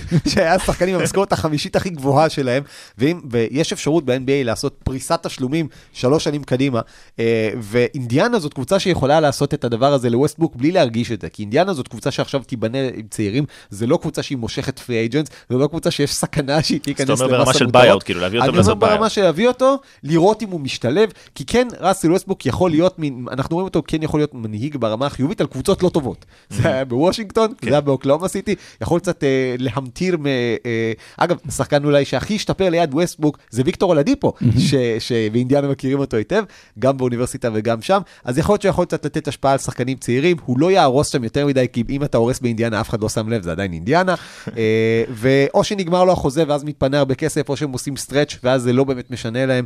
אני חושב שזה יכול להיות trade מצוין לשתי הקבוצות. אני חושב שהם יכולים להשיג על באדי הילד ועל ברוגדון יותר מזה. אוקיי. יכול להיות שראסל ווסטבוק, ואולי ילמדו מזה גם בהמשך אה, שחקנים, הופך להיות איזשהו עול, פשוט מאוד, הופך להיות שחקן, שוב. אולסטאר. אולסטאר. צריך לזכור את זה לשנה הבאה. איפשהו. אבל שחקן באמת שבסוף שהוא גם מבין שהוא הולך לעבור בין קבוצות בגלל החוזה המוגזם שלו, ואולי שחקנים בעתיד, כשבגיל מבוגר יחשבו על החוזה שלהם, יגידו, תשמעו, אני גם יכול להתפשר גם כדי לעזור לקבוצה, אבל גם כדי שיהיה יותר... ברדלי ביל שומע? כן. ברדלי ביל שומע? אבל, אה, וכן יוכלו אה, לעזור להם. איך ווסטבוק מעניין מרגיש ככה בנוגע לקריירה שלו? לא אכפת לו. שמע, לא אכפת לו, לא אכפת לו.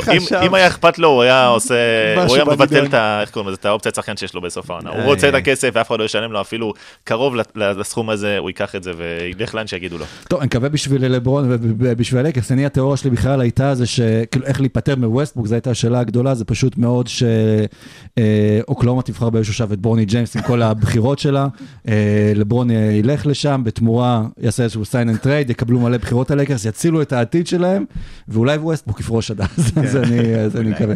אה, סן אנטוני ושרלוט סיימו את העונה, נכון. הלילה. אה, לאן אתה רואה את שרלוט הולכת? כי מבחינתי שרלוט היא מעניינת, היא קבוצה שכל שנה נורא מתלהבים ממנה, והיא עדיין הקבוצה העשירית בטבלה במזרח. נכון, כולם מתלהבים מההתקפה שלה כי הם מאוד flashy ים, אז יש להם את למלו בול שעושה לך מהלכים שנכנסים ל highlight, וברידג'ס ש- או פי.ג'יי וושינגטון שפתאום מטביע- מטביעים על אנשים, אבל איפה בשורה התחתונה האפקטיביות ההגנתית? בהגנה הם, אה, אין להם שום סטופר הגנתי יציב, ואין להם לא rim protection, חסר להם סנטר כבר, לא יודע כמה, שנתיים בערך, שלוש, אז כמה... אלונזו מורנינג. בערך, כן. כן, אשכרה. אה, וביסמק ביומבו שהביא אותו לפרקים קצרים, כאילו זה לא באמת פתרון. הם צריכים מישהו שיהיה עוגן בצבע, אה, שיוכל לשחק את ה pick and roll עם, אה, עם אה, לונזו, וגם לתת, לא עם לונזו, עם, עם למלו, סליחה. כן, אה, ו... הם, הם, יש להם הרבה כישרון, אבל צריכים לראות איך מייצרים מהדבר הזה איזושהי פרודקטיביות. לראיה, מה שעשו לדוגמה ב- בממפיס, גם להם יש קבוצה שאתה יכול להגיד שהיא מאוד דומה מבחינת הפלאשיות, אבל הם הביאו שחקן כמו סטיבן אדמס שהיה עוגן בצבע, ויש לו רול מאוד ספציפי, והוא נותן לשחקנים האחרים לפרוח, הוא לא צריך את הכדור. ויש להם את האופציה לעשות את זה, הם פשוט אולי צריכים גם כן למצוא איפשהו להעביר את החוזה של אה, גורדון היוורד ולהרוויח עליו כמה assets, כלומר כמה נכסים, אם זה בחירות או אם זה גם שחקנים שיכולים לעזור להם עכשיו. מיילס טרנר, הגיע הזמן להחזיר את גורדון לאינדיאנה, אם דיברנו על אה, שחקנים מאינדיאנה, היוורד שפרח באוניברסיטת באטלר. זהו, יכול להיות שמיילס טרנר אה, ילך כן לשרלוט, כי בסוף עם השחרור של סבוניס לסקרמנטו, אמרנו, אוקיי, הנה אינדיאנה הולכים להיות סביב מיילס טרנר, אבל אם אתם הולכים להביא כבר את ווסטברוק, אז מה אתם בונים בדיוק? אז אולי זה יהיה בסוף אסופה של כל השחקנים השבורים, תרתי משמע של ה-NBA? אה, אתה יודע, היוורד זה כן שחקן שאני רוצה בקבוצה שלי בתור veteran leadership. אי אפשר לסמוך עליו כבר שהוא יישאר בריא במשחקים האחרונים, וזה אני אומר בצער, כי אני חולה על היוורד, כן. כיף כל כך לראות אותו משחק, אבל כשהוא לא משחק זה בעיה, כי הוא לא משחק. אה, מתי מדברים על זה שהם כאילו בחרו את בוקנייט בדראפט ב lottery, ואז לא השתמשו בו בכלל כשהיו. על הספסל, כשהיו שם אופציות סנטרים, שחקני פנים טובים, אם זה שנגון, אם זה באמת חבר'ה אחרים טובים. איזה בחירה מבוזבזת זאת בוקנייט נכון לעכשיו, יכול להיות שהוא יתפתח כשחקן מעולה, אבל אתה לא השתמשת בו בשלב שהוא קריטי לקבוצה שלך כדי לקפוץ קדימה. כי אתה מסתכל ואתה אומר, אוקיי, האם העתיד שלנו הוא להיות הקבוצה השמינית, תשיעית בטבלה במזרח, זה הגג? אז נכון שבונים שם על שיפור פנימי של למלו ושל ברידג'ס, אבל עדיין, אה, אני מסכים לגמרי עם פיני, בלי rim protection אתה לא מגיע רחוק בליגה הזאת, אלה הם השחקנים האחרים שלך, הם באמת ממש ממש טובים. ונעבור לקבוצה שדווקא כן יודעת לבחור בדראפט, הנה עובדה, דז'ונטה מארי איפה הוא נבחר 29? 30, לא? של- 30 או 29, משהו משהו כזה, כן? וזה סן אנטוניו ספרס שמסיימת את את העונה שלה. אה, פופ מבחינה אישית, לא שזה מעניין אותו, אה, הפך ב- לקראת סוף העונה למאמן אה, עם הכי הרבה ניצחונות אה, ב-NBA. יש לו קבוצה צעירה, מבטיחה. השאלה מה הלאה מכאן בעונה הבאה? מה היעדים שלהם? הם צריכים עדיין להמשיך להתחזק. תשמע, דז'אן- הם חייבים לבנות על דז'ון תמרי, כשהוא באמת עשה קפיצת מדרגה מטורפת, וזה מדהים לראות איך הקבוצה הזאת יודעת לפתח שחקנים, לקחת אה, כישרון גולמי, ובאמת להפוך אותם לשחקנים פרודוקטיביים אה, לאורך השנים בליגה, ובאמת... אבל חסר להם שם. זאת אומרת, פולטל, אני לא, לא יודע עד כמה הוא באמת יכול להיות השחקן שלהם בצבע. מצד שני, זו סן אנטוניו. סן אנטוניו, באמת, הצורה שבה הם משחקים גורמת לכל שחקן להיות הרבה יותר טוב ממה שהוא. אבל השאלה היא מי השובר שוויון. מי השחקן שבאמת אתה מסתכל עליו ואומר, זה השחקן הכי טוב שלי, והוא כל לילה יכול להיות השחקן הכי טוב שלי, יחד עם דז'ונטה מארי. כי דז'ונטה מארי עושה את זה בעמדת ה point guard, אבל מי ה forward, הסנטר שעושה את זה באופן עקבי? התיאוריה שלי לגבי סן אנטוניו, אתה מכיר אותה מהפרק עם איציק, אה, שהליגה הולכת לתת לסן אנטוניו בחירת top 3 לרגל 25 שנה לטים דנקן, כדי שיהיה להם סוף סוף את האבן דרך הזאת.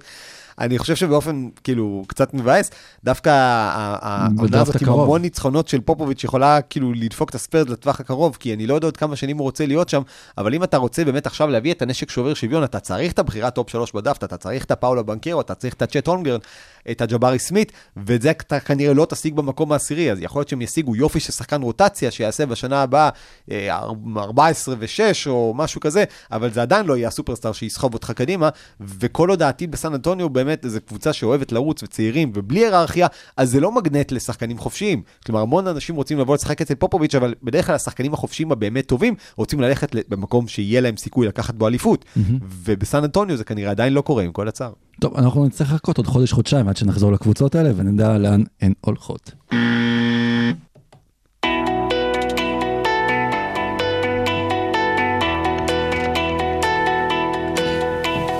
רבע רביעי.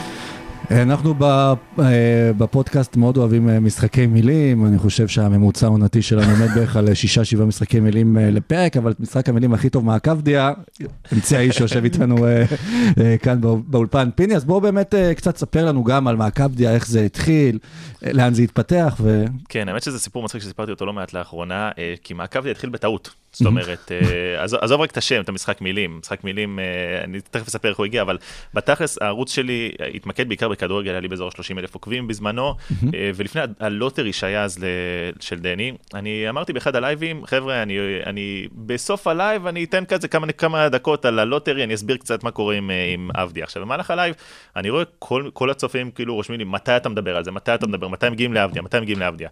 אמרתי, טוב, אוקיי, יאללה, בוא נדבר על זה, בוא נתחיל לפתוח, כאילו, איך עובד ה lottery, איך עובד הדראפט וכן הלאה. אה, והתחלתי לדבר על זה, והתחלתי לדבר כזה על הסיכויים שלו, איפה להגיע, לאן אני רוצה, לאן אני רואה, רואה אותו מגיע, אה, ואני רואה את מספר הצופים עולה, ועולה, ועולה, ועולה. אמרתי, אוקיי, יש פה משהו מעניין. יש פה משהו מעניין. לקחתי את החלק הזה, לא, לא ערוך, לא כלום, אה, באמת, חתוך בהתחלה ובסוף, באזור ה-17-20 דקות, העליתי את זה, וזה השיג 35 אלף צפיות, אמרתי, אוקיי, טוב, יש פה משהו מעניין, אנשים מעוניינים. ואז אה, סיימתי, סיימתי את זה, סיימתי את ה live, סיימתי, את הסרטון, ואמרתי לאשתי כזה, אני גם, יש לנו כל מיני משחקי מילים מטופשים כאלה, אמרתי לה, תשמעי, אם אני עושה אחריו מעקב, זה, מת, זה בא בול עם השם, מעקבדיה, זה יתפוס טיל, אנשים, אנשים כאילו זה יהיה, אה, נו, זה יהיה משהו פצצה. אז היא לי, די, אתה עם השטויות שלך וזה, אמרתי, אני, אני הולך על זה, אני עושה אשטג מעקב דיה, מאז זה תפס בצורה באמת אה, חסרת פרופורציה, אבל האג'נדה מאחורי זה, זה האג'נדה בכלליות של הערוץ שלי, שאני מנסה להביא תוכן שהוא לאו דווקא התוכן שהמיינסטרים מידיה יכול להביא. זאת אומרת, להיכנס קצת לעובי הקורה ולהנגיש את המשחק. אני חושב שאחד הדברים הכי מדהימים במעקב דיה, זה לקבל אלפי הודעות מאנשים שאומרים לי, תשמע, לא ראיתי כדורסל בחיים שלי. אני צופה, בכדור, אני צופה כדורגל, לא הכרתי, לא ידעתי איך, איך המשחק עובד, ואני צופה בכדורסל היום קבוע. אני קם בשתיים בלילה לראות את דני. אני, אני רואה NBA, אני התחלתי לעקוב אחרי הליגה. זה מדהים בעיניי. כי, כי בסוף המטרה של זה, זה הנגשה של המשחק, וזה משהו שהמדיה המרכזית היום לא עושה. כי בן אדם שיושב ו, ו, ומשדר את המשחק, לא יכול, א', לענות לשאלות של אנשים בצ'אט, וב', הוא לא יכול להסביר להם את הדברים הבסיסיים, כי מבחינתו כל מי שצופה במשחק כבר יודע את הדברים הבסיסיים בכדורסל. נכון, אנחנו מדברים הרבה על הליגה, איך היא בעצם אה, מתרחבת אה, גלובלית, אבל הנה, יש לנו עכשיו, תמיד אנחנו מדברים, אה, כאילו, בתכלס מה שקורה, ועכשיו אנחנו רואים את זה קורה אצלנו. וכמו שפיני אומר, בא שחקן ישראלי אחד, ותראו איך הוא משפיע על מדינה שלמה שבכלל אפילו לא בטיימזון של הברית, ואיך זה פתאום חושף את המשחק דרך שחקן אחד, דרך קבוצה. שולית מינוס במזרח כרגע לפחות, ואנשים נחשפים אליה ולליגה, ואני זוכר גם בהתחלה כשדני הגיע לוושינגטון והם שיחקו רע, אז התבאסנו מזה, ואיך שווסטברוק שיחק והכל, שאנשים ככה נחשפים ל-NBA ואומרים, מה, זה ה-NBA שלכם? כן. אבל לאט לאט, שוב, אם אתה עוקב אחריו, ואתה רואה את ההתפתחות של אה, דני, ואתה רואה גם את כל המשחקים, אתה יוצא להכיר לך קבוצות חדשות, אז אתה מגלה איזה ליגה מדהימה זו. אני מאוד אוהב, אה, קודם כל, באמת מחמאות גדולות למעקב דיה. שגם הקליפים עצמם עשויים, לא צריך להגיד לך, אתה- אתה אתה עושה את זה טוב, אה, אבל מה שאני באמת אוהב אצלך זה שאתה, באמת, הרבה אנשים אנחנו קמים ואנחנו מסתכלים על השורה הסטטיסטית. אצלך אתה עוקב ממשחק למשחק, אחרי אה, קטע שבו דני מסמן להצ'ימורה לאן ללכת בהגנה, או אחרי הקטע שבו שפת הגוף שלו, באופן כללי אני חושב שהוא צריך לקבל הכרה מביטוח לאומי, הבן אדם עשה כל כך, ראה כל כך הרבה בידודים של ראול נטו השנה, שכאילו, יש אנשים שעל פחות מזה הוציאו תגיש גימלים. מענקים, כן. כן, אמ, אז באמת, כאילו, לשפת הגוף של דני כשראול נטו שוב הולך באחד על אחד, וזה בעיניי, זה, זה ערך מוסף ה- ה- באמת משמעותי שאתה מביא, כי, כי היום כשכולנו יודעים לצלול מעבר לסטטיסטיקות, אז אתה אצל עבדיה עושה את זה באמת בצורה מאוד מאוד אה, מרשימה, ודווקא מהבחינה הזאת אני רוצה לשאול אותך, דיברנו... אה, אה, לקראת סוף העונה על זה שעבדיה באמת קיבל מרחב לטעויות, מרחב ל- להתנסות, מרחב לעשות דברים משוגעים. אה, ובאמת ראינו אותו עושה שם מהלכים של top 10 אסיסטים שם מאחורי הגב ו- ו- ו- ו- וכאלה דברים.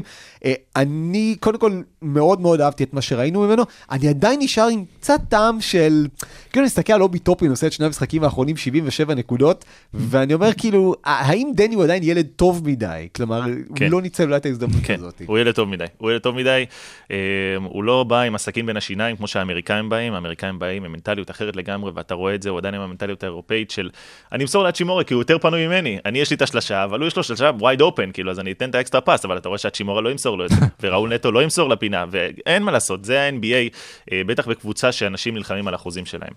אה, כן, אני מרגיש שעדיין יש שם איזושהי תמימות, הוא מאוד מאוד מוכשר, אני מאוד אוהב את מה, ש, את מה שהוא יכול להביא לקבוצה. אני עדיין לא חושב שנתנו לו להתפרע, כמו שאתה אומר, לגמרי, זאת אומרת, את רוב הנגיעות שלו בכדור, בזמן שהוא שיחק בתור אה, מוביל כדור שני לצד סטורנסקי או איש סמית, הוא קיבל ב, רק מהכנף השמאלית, ש, בשביל להשתמש ביד הימנית החזקה שלו, בשביל שהוא ילך לאמצע חזק.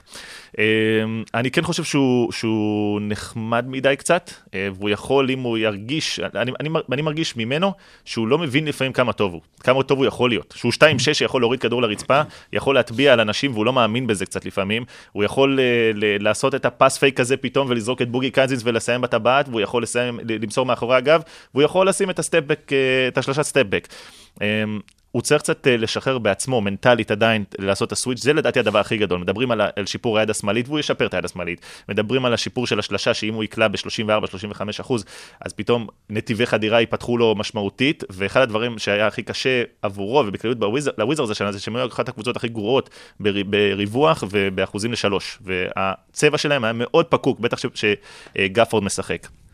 אני חושב שמה שהמעקבדיה בסוף, בהמשך למה שאמרת, מה שהמעקבדיה מנסה לתת, מעבר להכל, זה לספר סיפור. כי בסוף, בתכלס, מה שאנשים מתחברים אליו זה הדמויות, זה הסיפור. יום אחד אתה שונא את ראול נטו, ויום אחד אתה לא סובל את קוזמה, ואז אחרי זה קוזמה הוא החבר הכי טוב של דני, והוא נותן לו כיף, אז הוא, הוא אתה יודע, הוא, הוא אהוב הקהל, ואז ברטנס חשוד באנטישמיות על זה שהוא לא מסר לדני. זה, זה היופי, התנודתיות הזאת שגורמת לספורט להיות מרגש, וכאילו את הסיפור שהם מספרים אה, מסביב לזה. בעיניי סוף העונה של וושינגטון הייתה, היה מאוד מעניין, כי אנחנו ראינו שם, אולי קצת דיברנו על מי תהיה המינסוטה של השנה הבאה, כאילו מי הקבוצה שרצה בסוף העונה בסגל, שאתה רואה שזאת אולי, אני מבחינתי החודש האחרון של העונה, החודש וחצי האחרונים של העונה, זה היה מחנה האימונים של וושינגטון לקראת העונה הבאה. ובאמת השאלה מבחינתי, איך אתה רואה את הרוטציה? כי אני כן חושב שביל ו- ופורזינגיס לידם בחמישייה, אתה צריך שלושה שחקני הגנה טובים, וקנטביוס קולדוול פופ על חוזה שמסתיים בשנה הבאה, ונכון שהוא שחקן הגנה טוב, אבל אם אתה יכול במקומו להביא רכז שידע לעשות סדר, אז אולי עדיף להם. אז איפה אתה רואה את עבדיה, את המקום שלו ברוטציה של הקבוצה בשנה הבאה, שוב, בהנחה שהם לא קופצים לבחירת top שלוש בדראפט, או מביאים איזה... זהו, זה. זה מאוד טריקי. בהנחה שביל ביל באמת חותם על ה supermax ונשאר בקבוצה, אני עדיין רואה אותו בתור שחקן שביעי ברוטציה. שחקן שביעי שמשחק, אה, עולה יחד עם גפורד ועם שחקן, לא יודע אם איש סמית או סטורנסקי יישארו, אבל עולה בחמישייה השנייה. לדעתי אגב סטורנסקי יישאר וסמית לא. אני מאוד מקווה שסטורנסקי יישאר, לסמית יש חוזה לש... לשנה הבאה. כן, אבל אה, נמוך. כן, של שני, שני, שני מיליון אני חושב. אה, אז אני, אני עדיין רואה אותו לצערי, לא בתור שחקן חמישייה. אני חושב אבל שהחמישייה היא מאוד בעייתית אם היא נשארת ככה. כמו שאמרת, אם משאירים את ביל ופורזינגיס ואומרים, אוקיי, זה הקור שלנו, זה המספר 1, מספר 2, שזה כבר בעייתי, אז קוזמה לא יכול להישאר שם במיקס הזה. זאת אומרת, אתה כבר יוצר לעצמך בעייתיות בקבוצה, קוזמה לא שומר, הוא שחקן התקפי מגוון, מאוד ורסטילי, גבוה, ואנחנו יודעים מה האיכויות שלו, אבל הוא מאוד לא יציב והוא לא שומר. אה, בטח הצ'ימורה שנכנס במקומו בארבע, זה לא צריך לספר לכם איך, אה, איך, איך הוא שומר בהגנה. אה, אז זו סיטואציה בעייתית, בגלל זה אני עדיין לא קונה, עד שהם לא יעשו איזשהו trade ויחליטו, הם צריכים לקבל איזו החלטה בקיץ, בין אם זה או לעשות sign and trade על ביל, שזו ההחלטה הכי קשה שלהם, בין אם זה או לוותר על נכס כמו KCP עם ה-expiring contract, או לוותר על קוזמה שיש לו חוזה שקבוצות ירצו עכשיו, אחרי העונה הזאת. ולעשות איזשהו מהלך שבאמת תבנה אותם בצורה בריאה יותר. אני דווקא הייתי מחפש ל... לעשות package מסוים על קוזמה לדוגמה ובחירת דראפט, בתמורה לאיזשהו רכז אה, יותר מנוסה, שהוא בתקווה פס פרסט כזה, אה, שבאמת יבנה את כולם. אני תוהה אם יכולים לעשות משהו, כי בקיץ הקרוב הם בעצם צריכים להחליט על הארכת חוזה לאצ'ימורה. שאתה אומר, האם רועי אצ'ימורה, עם כל מה שהוא עבר בשנים האחרונות, יכול להיות פאוור פורוד פותח של קבוצה טובה, ואני לא בטוח. מבחינת כישרון התקפי, הוא מאוד השתפר השנה בשלשות, מבחינת כישרון התקפי הוא מעולה, מבחינת הגנה הוא עדיין, במקרה הטוב, אה, help defender אה, אופורטוניסטי, שנותן לך איזה גג פתאום משום מקום, אחרי שבאמת מישהו הצליח לעצור חדירה. ואתה מסתכל על זה, אתה אומר, גם אצ'ימורה, גם פורזינגיס, אני אגב לא מסכים איתך לגבי קוזמן, אני כן חושב שהוא שומר טוב, אה, ראינו אותו גם בלייקרס עושה את זה, אני חושב שהשנה הוא קצת הזניח את ההתקפה שלו לטובת, ה... את ההגנה שלו לטובת ההתקפה, בוושינגטון קבוצה שהייתה לא טובה הגנתית אחרי הרבע הראשון של העונה. אה, אז אתה מסתכל על זה ואתה אומר, האם אתה צריך גם את הצ'ימורה וגם את פורזינגיס? האם הצ'ימורה בשנה האחרונה של חוזה זה לא משהו שאתה יכול ל- למצוא עליו משהו? ושני דברים מונעים ממנו לעשות את זה. א', שזה עדיין טומי שפרד שבחר אותו, ב', שהם עשו לשנה הבאה מדהים בהשראת פריחת הדובדבן היפנית. זה כבר אומר לך שהוא לא לא עובר שהוא כנראה. לא יעבור, כן, גם צילמו אותו לדברים האלה. הם גם עושים, הם גם מתישהו, משחקים אה, ביפן בתחילת השנה. כן, כן. נראה. מתישהו מדי קקטוס לכבוד אה, דני או משהו כזה. אולי למה לא? קוצים. אה, אז לא יודע, כאילו האצ'ימורה, אני מצד אחד, אה, הבן אדם כבר נכנס לעונה האחרונה, מצד שני, איזה, איזה extension אתה נותן לו, ואם אתה נותן לו extension, האצ'ימורה זה פחות, זה, זה פורזינגיס פחות טוב, בעיניי. ואני לא יודע אם אתה צריך את שניהם, בטח לא במצטבר 50 מיליון דולר לעונה. רק רגע לפני שנסגור אה, את הפרק, שאלה על דני שאנחנו לא מעלים, העלינו אותה לפעמים קצת במהלך עונה, יכול להיות אבל שאולי דני, כשאתה אומר על package, יכול להיות שהוא גם יהיה בתוך package שיוציא אותו מהוויזרדס, או שהוא יכול להיות רגוע שלפחות את העונה הקרובה ממשיכים לרוץ איתו, נותנים לו את ההזדמנות הזו. על פי מה שאני מכיר, מאוד אוהבים אותו שם, ומאוד בונים עליו, כי יודעים מה, מה הסט כלים שהוא יכול להביא, למרות שהוא לא הראה את זה עדיין באופן מלא במשחקים, אבל בטח שכן, לא פוסל. זאת אומרת, זה משהו שיכול לקרות, עם כמה שאוהבים אותו, ה-NBA זה business לכל דבר. אה, מסתכלים על השוק הישראלי בתור איזשהו שוק אה, נחמד באמת, ושוק שמביא להם איזשהו traffic, אבל זה לא יפן, אנחנו לא יפן, ואם דני, אם יהיה להם עסקה טובה על רכז טוב שיכול לשדרג את הקבוצה, ודני כלול בתוך העסקה הזאת, כמו שהיה לדוגמה עם סבוניס, אה, שבסוף אנחנו על כיוון אחר, אני לגמרי רואה את זה קורה. כאילו, לא, אתה- לא אחוזים גבוהים, אבל אני רואה את זה כשזה יכול לקרות. אז אנחנו רואים את דני כבר חכם, הוא תם, רק צריך להיות קצת יותר אה, רשע בעצם. חד משמעית. זה בדיוק הש- הנק- הנקודה לשיפור. ולזרוק בלי לשאול אף אחד, בדיוק. וגם לקלוע. וגם לקלוע.